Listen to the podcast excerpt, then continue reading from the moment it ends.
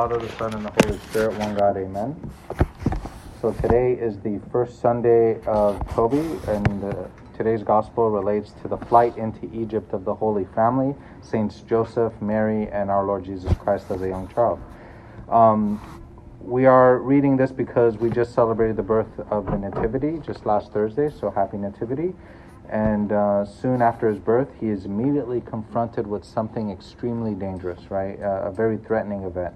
We hear that the angel of the Lord appeared to Joseph and informed him of this danger and ordered him to take Mary um, and to flee in the middle of the night to, um, to Egypt, uh, a foreign land what happens while in Egypt in the New Testament, the, the Gospels are silent on. So we don't know too much about what happened uh, if we just read the Gospels. But um, that shouldn't surprise us, as St. John the Beloved says in, the, in his Gospel. And there are also many other things that Jesus did, which if they were written one by one, I suppose even the world itself could not contain the books that would be written. Amen. But the adventures and the stories and the places that the Holy Family visited in the land of Egypt um, that, that they encountered during their approximately five year stay there uh, as they were fleeing from Herod, um, we received, of course, through tradition and is included in a writing called The Vision of Theophilus. The Vision of Theophilus. So you can look it up online, and if you want a copy, just let me know. Um, but in that, he, he talks about the different things that um, that the Holy Family did in Egypt and the places they visited. And as St. John Chrysostom says, uh, that Christ sanctified the whole land by setting his foot thereon. And it's the only country that we know outside of Israel that Christ visited, and uh, Christianity is still uh, thriving there, as we know, right? And against all human odds, sometimes under persecutions and, and against all difficulties, even though in in his homeland, it's all but disappeared. But in this other place that he visited in Egypt, Christianity is still there 2,000 years later. And if you visit Egypt today, you can see the many places that they stayed. Uh, we don't have time, of course, to talk about those in detail. But um, maybe one day, uh, and I said this last year at, at, the same time, that we can plan a trip to go visit. Of course, uh, didn't get an opportunity this year because of all the things happening, but God willing, maybe next year or or a couple years from now, we can do a trip together as a church and, and go up and visit those amazing places. Um, but what was that danger that caused the flight into Egypt? We read in today's gospel that Herod, in his insecurities and insanity and anger, when he heard that a competing king, king had been born, that he issues the unthinkable decree and that any male child in Bethlehem under the age of two should be slaughtered. I mean, it's a really evil thing that he should uh, say just because of his envy and his insecurity. and what was to become uh, known as the slaughter of the innocents, the slaughter of the innocents. Um, so when you read the writings of um, a, a, Jewish writer of the time, his name was Josephus. Josephus, uh, Josephus. He was a Jewish historian of the time, and he wasn't Christian, but he describes um, who Herod was and he describes the ruthless nature of this king that that uh, was governed there. He murdered a lot of uh, people, a very high number of people, uh, and probably much more than the uh, murder of these innocent children. He also murdered, murdered uh, at times many hundreds of people at a time. So the murder of this of the male children under the age of two becomes very realistic when you know the type of shadowy person this this guy Herod was. We also read that he suffered, uh, Herod suffered a very terrible death. Uh, when you read again, Josephus talks about how he was betrayed by his son and how uh, he was uh, in, in such pain uh, because of sicknesses at the end of his life that he wanted to kill himself. And his cousin had to come and actually rescue him. But uh, the massacre of the innocents causes us to kind of cringe when we read it, right? We, it causes us to, to cringe in the face of this event and even ask the famous question or overreaching question why would God allow tragic evils to happen to innocent people? Or generally, why does God allow evil to happen in the first place? Especially at the hands of other human beings unjustly, like as in the case of uh, what we read today. It's a question we've all asked and pondered about. And the perplexity and the confusion of this tragic event of the massacre of the innocent babies under the age of two causes us all to pause when we read it. And faithful people also ask these questions, right? Faithful people ask, you know, why would God allow something like this to happen? St. Paul says, We are hard pressed on every side, yet not crushed. We are perplexed, but not in despair, persecuted, but not forsaken, struck down, but not destroyed. We can learn very important spiritual rule from this event uh, that we should keep in mind and apply to similar sorts of tragedies and events that happen in our times and days that we live. As St. John Chrysostom says, that from a Christian perspective, that such evils happen to us for a few beneficial reasons. First, troubles like this and tragedies like this work towards our spiritual benefit if endured per, uh, patiently and with faith and in a Christian perspective. For example, if we are backstabbed, um, you know, sometimes we uh, suffer for the things that we did wrong, right? And that's that's a healthy thing uh, when we would rather suffer it now than suffer it later after we pass away, right? So God allows us uh, sometimes to have a measure of justice here on this earth. Thank God He doesn't allow us for uh, you know to, to suffer every kind of injustice for every wrong we did, or else we, there'd be no hope. But for our own spiritual uh, benefit and for our own repentance and our nutrition, like spiritual nutrition, He allows us to kind of get a taste of justice, so we can try to understand what justice is. So, like for example, when we backstab others and it happens to us, that's that's a kind of justice, right? Um, or if somebody steals something from the store and he gets caught and he gets punished for it, or maybe he doesn't get caught that time and maybe he's falsely accused in another time, that's kind of God's justice again coming back uh, to kind of chastise him and to, to allow this person to repent. Or if we judge and condemn others for something, grace will leave us at um, leave us and we stumble in the same thing because grace has left us because we dare to judge and to condemn others and we suffer accordingly for the wrongdoing. So sometimes it's just just justice that we uh, endure, and, and God allows that to happen for the sake of our benefit. A second reason could be that in the case, just like in the case of the innocent children who suffered unjustly, who suffer for the sake of goodness and truth, it is for the building up of rewards in the kingdom of God. We read, like, for example, in the gospel about poor Lazarus who was overlooked by those who were rich, those who could have helped him in this life they received the right to dwell in the bosom of the uh, of the um, of their father Abraham. Right, Though, like for Lazarus, he suffered unjustly, and because he did that, he earned the rewards to be able to go to heaven and paradise and hang out with all of his uh, saintly fathers like Abraham. And uh, well, the other person who didn't help did, did not go to that place. Um, as Christ says, our Lord Jesus Christ on the Sermon on the Mount says, Blessed are those who are persecuted for righteousness' sake, for theirs is the kingdom of heaven. St. Paul says something similar. He says, For our light affliction, which is but for a moment, is working for us a far more exceeding and eternal weight of glory. So if we endure these things, even if we are suffering unjustly, um, we endure them and we reap the rewards later. during the Nativity uh, message that our Metropolitan gave uh, on Thursday, he says that tribulations sometimes perplex us and make us wonder why did this happen or why did God allow this to happen, and even say, Where is the benevolent God? Yet our incomprehension should not lead us to despair because we have confidence in our almighty and beneficent God. Even with the massacre of the innocents that we read about today, uh, the massacre of these little children, we hear that the presence of God was still there, right? Because this was, and we read that that this was prophesied about in the Old Testament. So when Matthew is giving this really sad story, so that we don't despair, he says, "Don't worry, this was prophesied about. God is present, and He's going to make all things right in the end."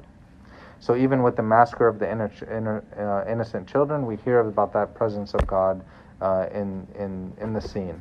And where he's present, all things will be established in justice, and, and that which is taken unjustly is going to be restored many times over. and, it's, and it's a very important uh, spiritual rule for us. Outward security is a type of security, right? When we have security in the world, it's a type of security. But it isn't the security that in, is in its true depth, right? That true security that gives us that solid peace, that unshakable peace. Security, security is often misunderstood as only being found in the control of our external circumstances. unjust governments um, that are in control, unjust laws, obligations to others, health, even physical uh, limitations like natural disasters or pandemics. So we try to remove these constraints, and when we can't, with all of our effort, um, you know, even though we dedicate all of our effort, being, focus, and thoughts, and try to adjust those uh, external circumstances around us, and when we can't, we lose our uh, feeling of peace, we lose our security, and we can't, um, because we can't remove every perceived external threat. Not every perceived external threat, because and I say perceived because sometimes it's just thought of, but it's not really a threat. Um, and we always feel that uh, feeling of insecurity because we can't control everything in our external circumstances, right? Especially as we get older in life and choices that we've made we're kind of stuck with, we can't control our external situations, right? So we then uh, we always trust in God who gives us that true security. Because that's the truth of the matter is that it isn't our surroundings that causes us to lose our security, it's what we place our hope on, what we place our affections, what we place our hope in, what we place our pride in, what we value as our treasure. These are the things that, uh, whether or not we have security. As, as St. Paul says, set your affections on things above, not on things on the earth, in Colossians 3 2. So we place our hope in our ever victorious Lord Jesus Christ, who will never fail us. And in this way, our security and our peace is firmly established in our life and is never shaken. As our Lord Jesus Christ says in the Gospel of Matthew, chapter 6, do not lay up for yourselves treasures on earth, where moth and rust destroy, where thieves break in and steal. But lay up for yourselves treasures in heaven, where neither moth nor rust destroys, and where neither thieves do not break in and steal. For where your treasure is, there your heart will be also. And we have a wonderful example of this in today's reading um, when we look at the obedience of Saint Joseph. So, Saint Joseph, when one considers his actions, are, we really stand in amazement and we're humbled. Uh, he receives a vision of an angel telling him of the evil plan of the king Herod to kill his baby. so when you when you read that right and you put yourself in the shoes of Saint Joseph, right? He maybe maybe some of us would react differently. He doesn't get angry or offended and doesn't complain at that saying, uh, "Wasn't this child supposed to be uh, the one to save everyone and he can't save himself?" Uh, now we have to go into a strange country full of paganism who are not friendly towards the Israelites, and we do not even know how long. The angel didn't say how long he's going to go, but he, he said, Until I bring you word. The angel didn't even say that he would at least travel with them to uh, give them pr- protection. St. Joseph doesn't say any of these negative words, but instead obeys it with all faith, knowing that the child who is with them will be their fellow traveler and their protector. In fact, he rises, it says, in the middle of the night after the dream and leaves his home in the middle of the night with eagerness.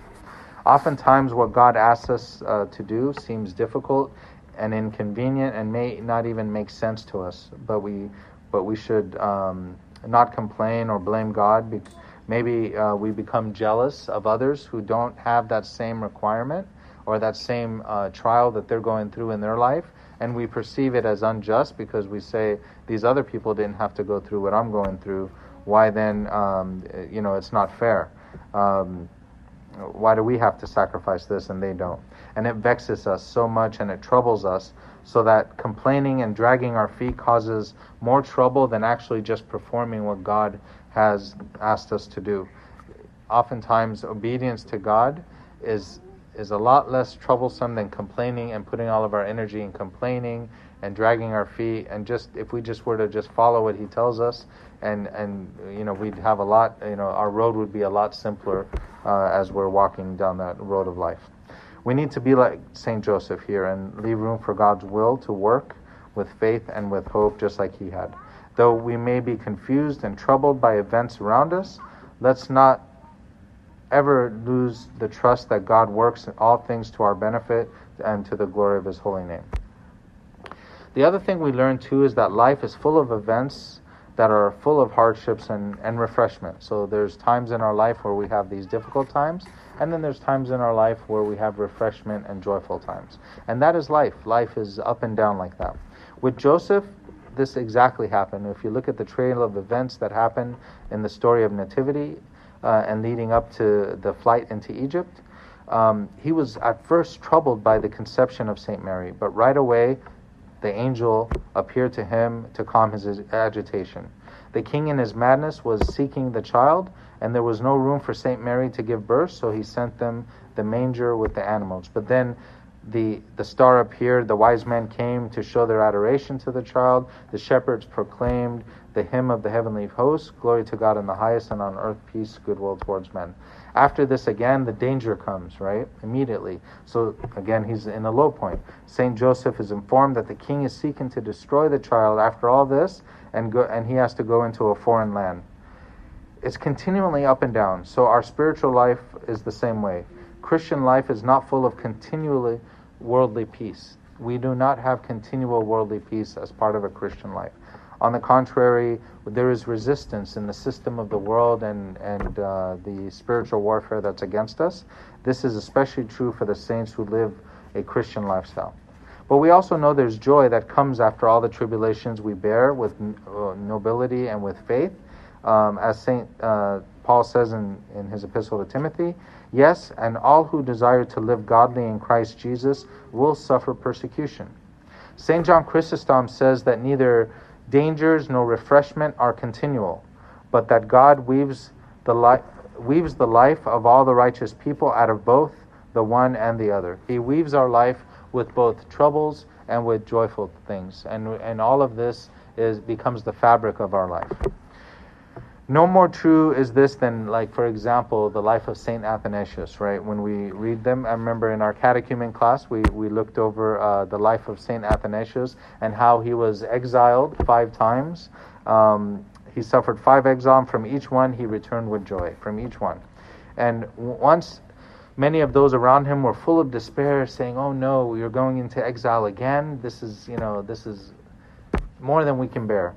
And St. Athanasius replied, Be of good heart, it is only a cloud and will soon pass away. It's only temporary. So we should be able to bear the joys with thanks, uh, thanksgiving and anticipation of trials. So when we're in a good spot, we we thank God for being in that good spot, and we always anticipate, okay, there's something around the corner coming. Let's be prepared and let's be ready spiritually, internally, and as much as we can uh, in our external uh, ability. And when we're in the low, when those trials and those tribulations and troubles come, we remember that these things are only temporary and we prepare ourselves to ascend to a greater joy because uh, we know that God will always deliver us from every trial and every temptation and every trouble that we're going through because that is what life is, right? So we should be able to bear the joys in when we're when we're happy, but also have hope and faith when we're down as well because each of these two scenarios is temporary in life, right?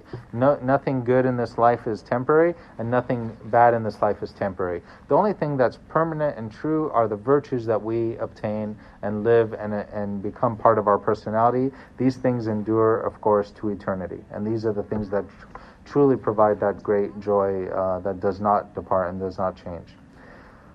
In the life to come, it's only joy it's uh, in its fullest sense, and it's a type of joy that is never taken away from us.